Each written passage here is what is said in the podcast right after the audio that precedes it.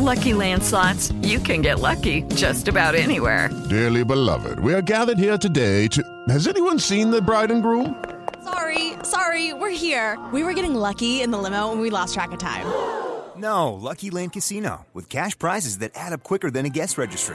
In that case, I pronounce you lucky. Play for free at LuckyLandSlots.com. Daily bonuses are waiting. No purchase necessary. Void where prohibited by law. 18+. Terms and conditions apply. See website for details. 7 en punto, Panorama Informativo 88.9, información que sirve. Yo soy Alejandro Villalbaso en el Twitter, @Villalbaso13. Es viernes 21 de agosto. Iñaki Manero de descanso esta mañana, Pepe Toño Morales. ¿Cómo estás, Pepe Toño? Bien, gracias, Alex. Ya listos para iniciar una hora más con lo más importante de la información. La cifra de muertes a nivel mundial por coronavirus COVID-19 llegó a 794.021. En tanto, la cifra global de casos es de 22.697.162, con una tasa de recuperación del 95%, que son un total de 15.527.214 pacientes. Por otro lado, la pandemia de coronavirus puede haber llevado hasta 100 millones de personas a la pobreza extrema, advirtió el presidente del Banco Mundial, David Malpass. Son las 7 de la mañana ya con 3 minutos. ¿Y cómo vamos con las cifras de la COVID-19, pero en México? Mónica Barrera. La Secretaría de Salud informó que ya son 543.806 casos confirmados de coronavirus en el país, lo que representa 6.775 más en las últimas 24 horas y 59.106 defunciones, es decir, 625 decesos notificados en un día. La ocupación hospitalaria. Aquí tenemos las camas generales, 38% a nivel nacional, eso es un punto porcentual menos que el que teníamos el día de ayer. Todas tienen al menos 34% de disponibilidad de sus camas y la gran mayoría, que son 28 entidades federativas, tienen más de la mitad de sus camas disponibles para pacientes graves que requieran este tipo de atención. Específicamente las camas con ventilador para los pacientes más críticos, 33%. Todas las entidades tienen al menos 44% de sus camas disponibles. Así lo dijo José Luis Alomía, director general de Epidemiología. En 88.9 Noticias, Mónica Barrera. Gracias, 7 de la mañana con 4 minutos. La jefa de gobierno, Claudia Sheinbaum, informó que en los últimos 5 días se registró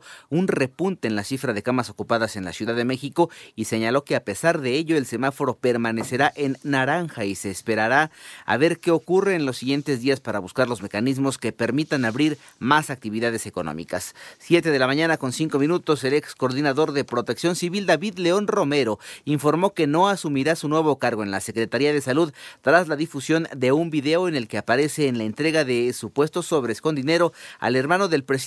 El hermano se llama Pío López Obrador. Por otra parte, el panista y ex candidato presidencial Ricardo Anaya presentó una demanda por daño moral en contra de Emilio Lozoya tras los señalamientos sobre recepción de sobornos.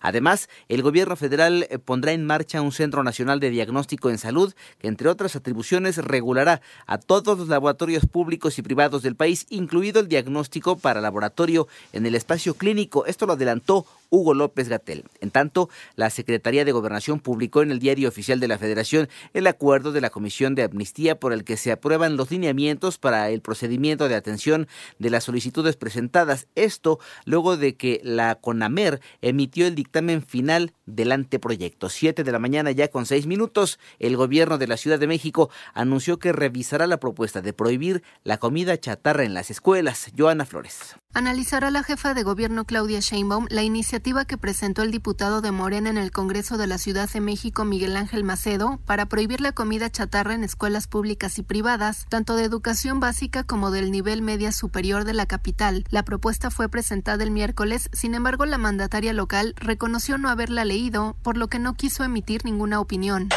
conozco exactamente lo que dice la iniciativa, la vamos a revisar junto con el consejero jurídico, pues para saber exactamente qué es lo que contiene y cómo.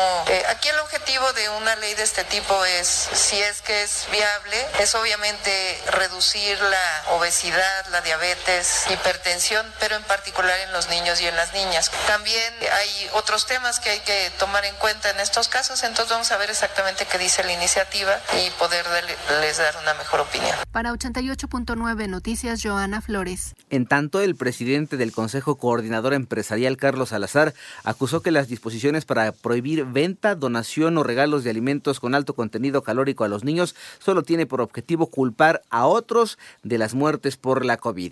Ya son las 7 de la mañana con 7 minutos. Joe Biden aceptó formalmente la nominación demócrata a la presidencia de Estados Unidos junto con Kamala Harris. Esto en el último día de la Convención Nacional Demócrata. Por otra parte, Estados Unidos activó en las Naciones Unidas un procedimiento para exigir el restablecimiento de las sanciones internacionales contra Irán, acusado de haber violado el acuerdo nuclear de 2015. Además, el gobierno de la presidenta interina de Bolivia, Yanine Áñez, presentó ayer una denuncia contra el expresidente Evo Morales por estupro, trata y tráfico de personas. En tanto, la activista sueca Greta Thunberg lanzó un llamado para tener el valor de pensar a largo plazo y salir de la zona de confort con el fin de resolver la crisis climática.